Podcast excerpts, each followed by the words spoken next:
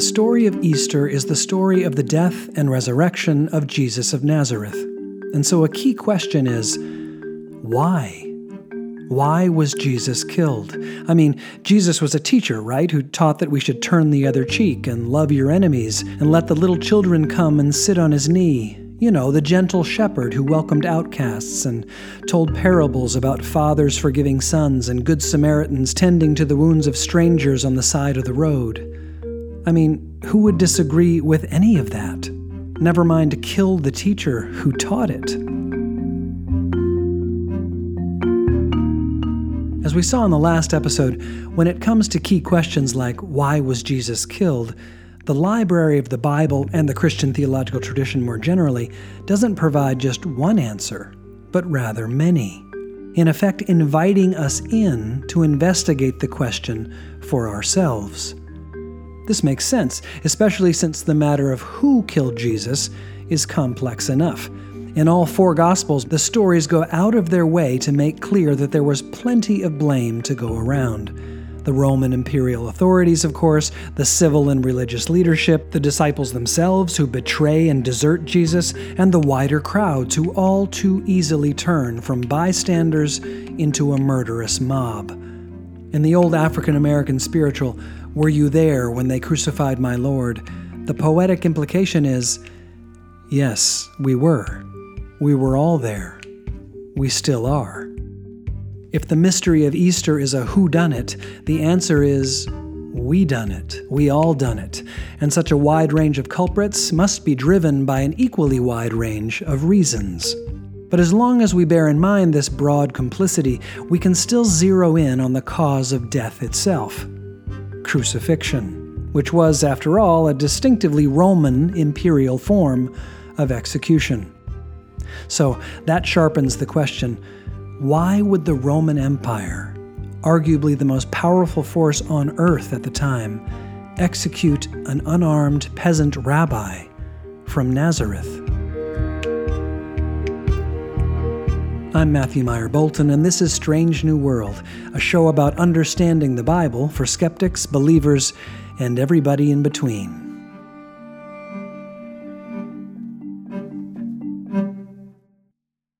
This is part three of our seven part series on understanding Easter. In the library of the New Testament, the four gospel writers don't exactly agree on why Jesus is killed, but they do agree that it had something to do with a dramatic incident in the Jerusalem temple, when Jesus boldly, angrily drives the money changers out of the temple grounds, sending doves flying and coins scattering across the sacred stone floor. In Matthew, Mark, and Luke, this episode happens just before Jesus' death, right after his triumphal entrance into Jerusalem on a donkey, the parade that today's churches commemorate each year on Palm Sunday. But in the Gospel of John, the episode doesn't happen at the end of Jesus' public ministry, it happens at the very beginning of it. This is how Jesus goes public. He's just performed his first miracle, turning water into wine at a small town wedding, but only his disciples, his mother, and a few servants are aware of it. The clearing out of the Jerusalem temple is how Jesus introduces himself to the world. He launches his public ministry with anger. So, what's he angry about? As we've seen in the first two episodes of this series, in the Genesis creation stories, God establishes an implicit covenant with humankind, commissioning us to cultivate and care for the earth's garden of delight and all of its creatures, human and otherwise, a covenant God makes crystal clear in the restart story of Noah and the ark. This is the covenant, the life together with God that God intends. But in both cases, human beings have another idea, an addition that they'd like to contribute. They want to give gifts to God. Which is understandable enough as an impulse. When we receive a gift, we often want to give something back in return. But when it comes to God, the idea that we can give something back in return, it's a bit presumptuous, but more than that, it's out of touch with our actual situation. It's like when a loving parent gives a gift to a young child. The parent doesn't want the child to give something back in return. The parent wants the child to enjoy the gift, and through the gift, to enjoy their life together as parent and child. But what does humanity do? Like a little toddler, we set up our sandcastle altars on the beach and solemnly present our spoonful of water to the ocean, imagining ourselves to be God's benefactors. It would be adorable if there wasn't such a shadow side underneath it. Immediately after the creation stories in Genesis is the story of Cain and Abel, Adam and Eve's two sons, in the very first scene after the family's exile from Eden. The brothers set up a sacrificial ceremony, offering God gifts. God doesn't ask them to, they just do it. And likewise, at the end of the Noah story, after the waters subside and God instructs the new first family to exit the ark, what does Noah do? You guessed it. He sets up a sacrificial ceremony, offering God gifts. God doesn't ask him to, he just does it. And over the centuries, this sacrificial impulse grows into an elaborate sacrificial system sandcastles into stone, and at last into a great imposing fortress. Not the temple itself, but the system that makes a certain idea of the temple possible. What idea? The idea that the temple is a kind of machine that runs on sacrifice an escalator, a tower with its top in the heavens, so that humanity can climb up and be colleagues with God, can exchange gifts with God, and so can curry favor with God. This idea pictures the temple as a great ladder, connecting humanity with God, or at least connecting prestigious religious professionals with God. But at the same time, this way of thinking, this ladder, has the opposite effect separating humanity from God, since not everyone, after all, is permitted to climb the ladder. But as many authors in the Bible's library contend, this separation, this idea that the temple is a tower, isn't what God wants.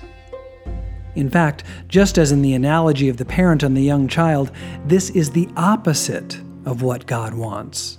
God doesn't want us to think of the temple as a tower, God wants us to think of the temple as a house.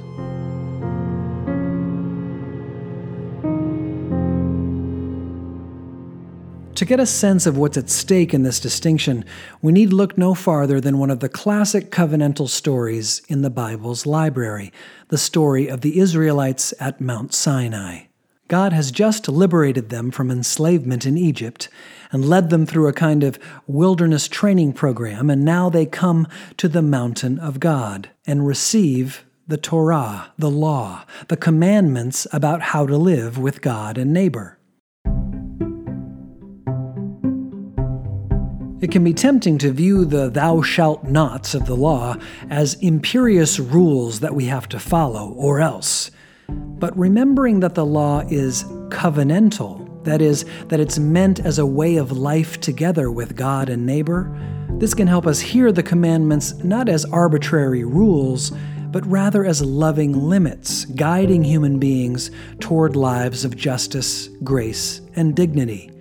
From this point of view, the covenantal law transforms doing what is right into a calling a vocation, something we do not only for its own sake, but also as a form of listening to God. The root of the word obedience, by the way, is the Latin word for to listen.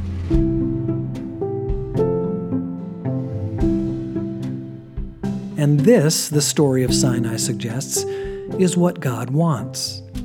Think of it this way At Sinai, God could have given the Israelites a great tower or a great temple, or a powerful weapon, or immeasurable wealth, but instead, God gave them a law, a pathway for living that would shape nearly everything they do, there in the wilderness, but also anywhere else they might go, investing virtually every moment with the possibility of holiness and beauty, dignity and devotion. At its best, a law is a way of life. It transforms the world into a place of living together with God, a kind of cosmic temple. Understood this way, thou shalt not murder isn't an injunction, it's a description.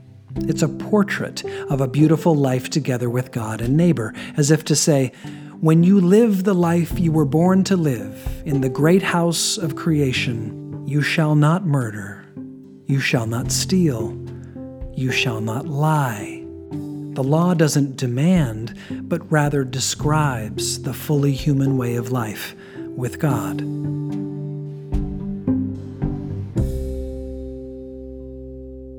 And yet, we lose sight of all of this every day.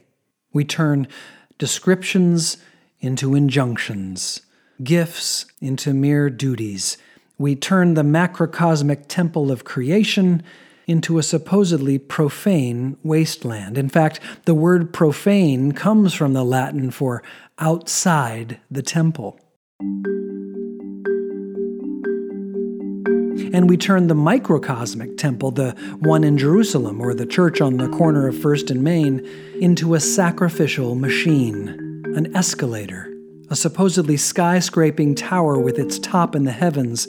We insist on presenting our offerings, our spoonfuls of water to the ocean. We build our elaborate ladders, our sacrificial systems, our sacred hierarchies that supposedly connect us with God, but actually separate us from God and from each other. And precisely because we do all of this, the story of Sinai calls us to think again, to remember again that God is already with us and wants us to be with God. No ladders necessary no climbing, no spoonfuls, no sacrificed cattle or sheep or doves, no sacrificial system, no thousands and tens of thousands of rivers of oil, as the prophet Micah puts it. Over and over, the Hebrew prophets join this chorus. God doesn't want these things, they cry, neither the blood nor the oil. God wants to be with us. God wants us to listen. God wants, in Amos's words, justice to roll down like waters and righteousness like an ever flowing stream. And what does Amos contrast these rolling waters of justice with? The sacrificial system. Here's how Amos puts it, quoting God I hate, God says, I despise your festivals. I take no delight in your solemn assemblies. Even though you offer me your burnt offerings and grain offerings, I will not accept them. Take away from me the noise of your songs. I will not listen to the melody of your harps. But let justice roll down like waters and righteousness like an ever flowing stream. The clear implication is that the sacrificial system is a distraction a perversion, even an engine of injustice and corruption, distorting what should be a house into a tower, a place of living together with God into a structure that we are supposed to climb. And it's not just Amos who shakes his fist at this distorted, brutal system, it's many of the other prophets too. It's Micah, it's Isaiah, and Jeremiah, and Hosea, and Zechariah. On the day of the Lord, Zechariah says, the day when God comes into Jerusalem triumphant, it won't be on a war horse, but rather on a donkey. God won't be declaring victory over enemies, but rather peace to the nations, Zechariah says, evoking the ancient covenant of peace in the story of Noah, from sea to sea and from the river to the ends of the earth. And on that day, Zechariah continues, holiness will be everywhere, not just at the temple altar. Every cooking pot in Jerusalem and Judah, the prophet declares, shall be sacred to the Lord of hosts. As holy as the bowls in front of the altar. Every cooking pot, even the most domestic, ordinary objects of everyday life, will be as sacred as the holy paraphernalia of the temple. And then Zechariah delivers the coup de grace in the very last sentence of his book. And there shall no longer be traders in the house of the Lord of hosts on that day, no traders necessary. Which brings us back to Jesus and the money changers.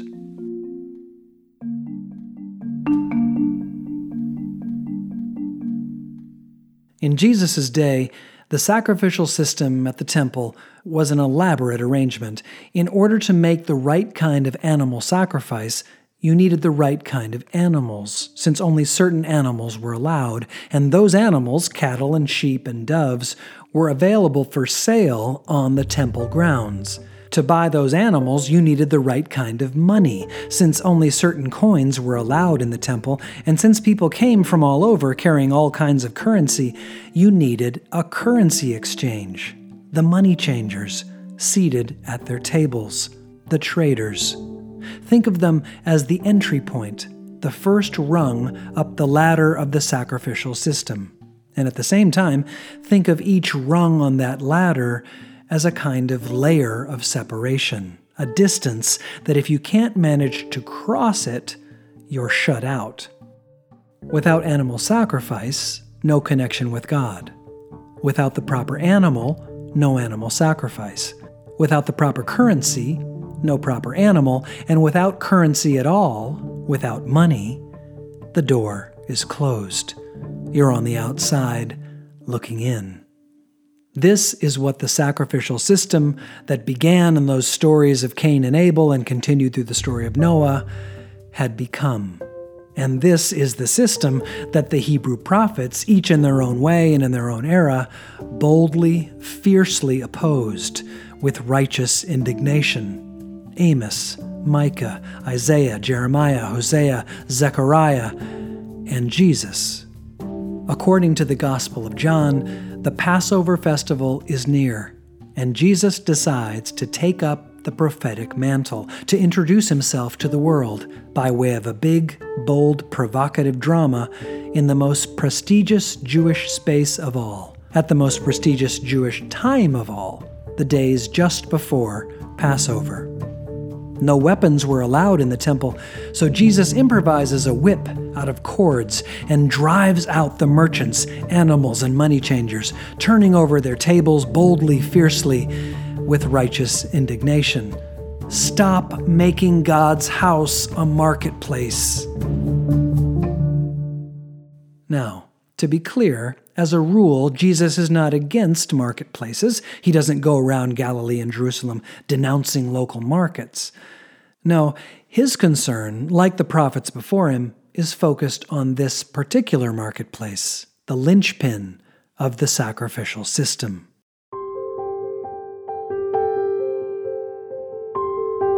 This is God's house Jesus says, not a marketplace in which we buy and exchange our way up a ladder, climbing a tower with its top in the heavens. It's past time for that system to end, Jesus declares, and for a new day to dawn. In other words, Jesus driving the traders out of the temple, like his arrival in Jerusalem on a donkey, is a kind of street theater declaring through action that the long awaited day is here at last. Holiness will overflow conventional bounds, and the temple as we know it will give way to a more capacious, more inclusive, more accessible mode of encountering God. As John tells it, Jesus' arrival inaugurates a new era, a new conception of the temple, not as a building, but as a person in spirit and truth, Jesus himself, God's Word made flesh, and also the one who in the beginning was with God and was God, and through whom all things were made.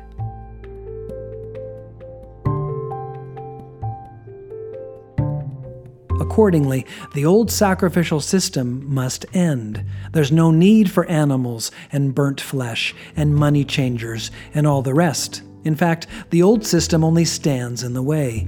Drive out the traders. Zechariah's vision is fulfilled. Fashion a whip out of cords, scatter the coins, and let a thousand doves fly, for the hour has come.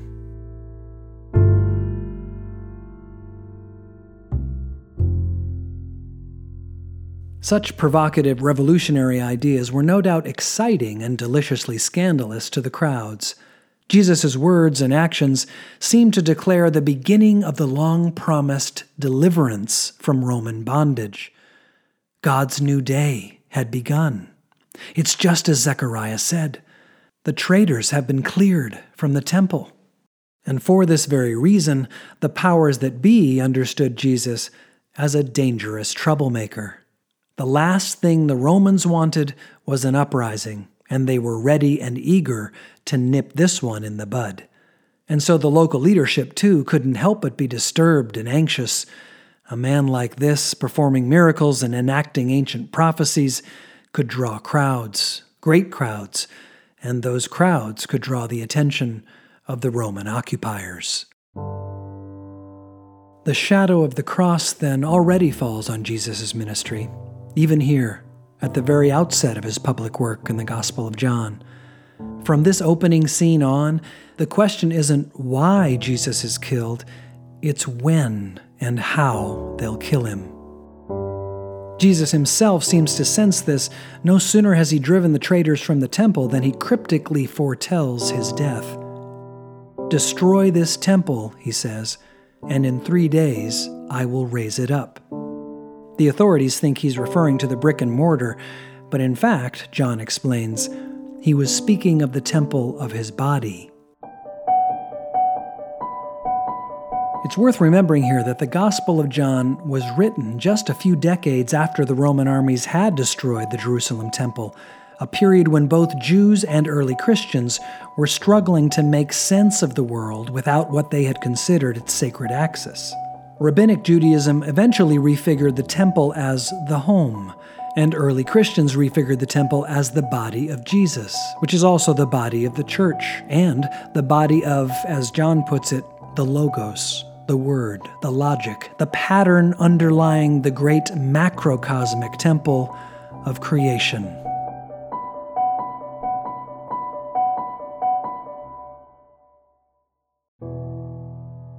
Why was Jesus killed?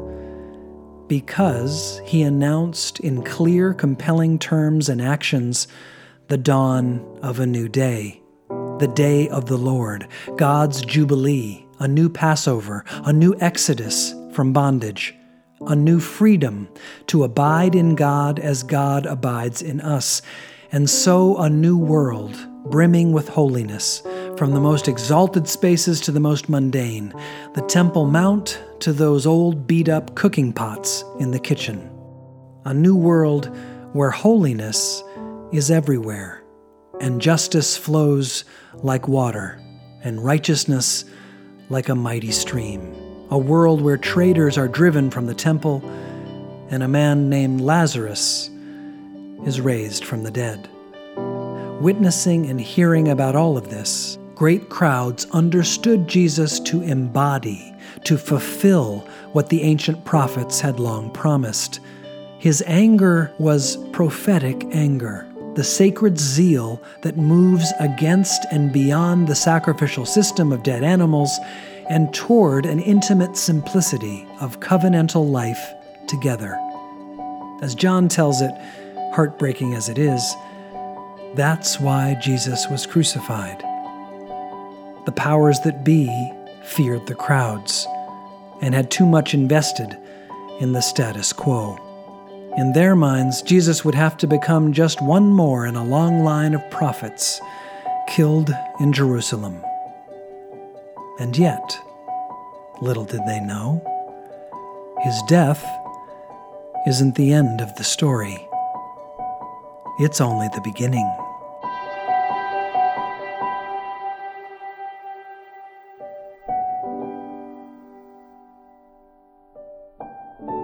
Strange New World is a SALT Project production, written and produced by me, Matthew Myer Boulton, with help from Elizabeth Myer Boulton and Gretchen Summers. Music is by Blue Dot Sessions.